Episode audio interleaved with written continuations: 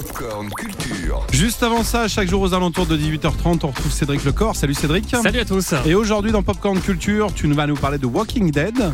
Mais avant, direction le département du Rhône pour parler d'une spécialité dont on parle beaucoup aujourd'hui. Ouais, vous le savez peut-être, nous sommes donc le 3e jeudi du mois de novembre et c'est une tradition, cela coïncide avec l'arrivée du Beaujolais nouveau. Ah. On va donc passer à l'apéro avec modération évidemment et à ce qui paraît, il est très fruité comme l'année dernière. Est-ce que vous avez eu l'occasion de le goûter aujourd'hui ? Pas encore, non, on était en train de bosser, ça se fait pas trop pendant le boulot. Non. Et bien ce soir alors. Et donc à cette occasion, le plus grand marathon festif de France sera de retour samedi à Villefranche-sur-Saône pour une 18e édition record. Plus de 20 000 participants sont attendus sur plusieurs distances.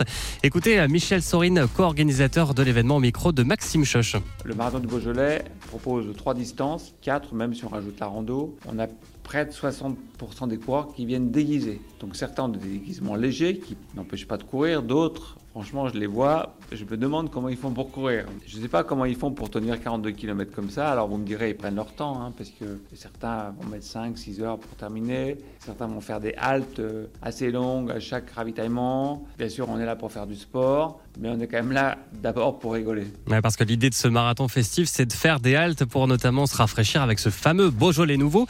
Et puis c'est donc aussi des coureurs avec des costumes complètement dingues, des bagnards, des super-héros, des animaux en tout genre où on a même déjà vu Jésus courir avec sa croix sur le dos. Pas de quoi se faciliter la tâche. C'est donc mardi à Villefranche-sur-Saône avec Virgin Radio. Et toutes les infos sur marathon-beaujolais.org. Et puis pourquoi pas aussi se déguiser en zombie. Et oui. The end of each story is very important. Ça y est, 12 ans après son lancement, The Walking Dead touche à sa fin avec la diffusion du tout dernier épisode dans la nuit de dimanche à lundi. C'est à voir sur OCS, un épisode exceptionnel de 90 minutes pour clôturer les aventures des derniers survivants. Et la fin s'annonce très émouvante avec sûrement des morts parmi les héros. Mais on est sûr de retrouver certains d'entre eux comme Daryl Dixon, incarné par Norman Reedus, qui va vivre de nouvelles aventures en Europe dans une série dérivée. On attend également Dead City qui se focalisera sur Negan et Maggie à New York, et aussi une mini-série en 6 épisodes intitulée Rick et Michonne, marquée par le grand retour du héros Greg Grimes, porté disparu depuis la saison 9. Merci Cédric, on te retrouve dans 30 minutes pour un prochain Flash.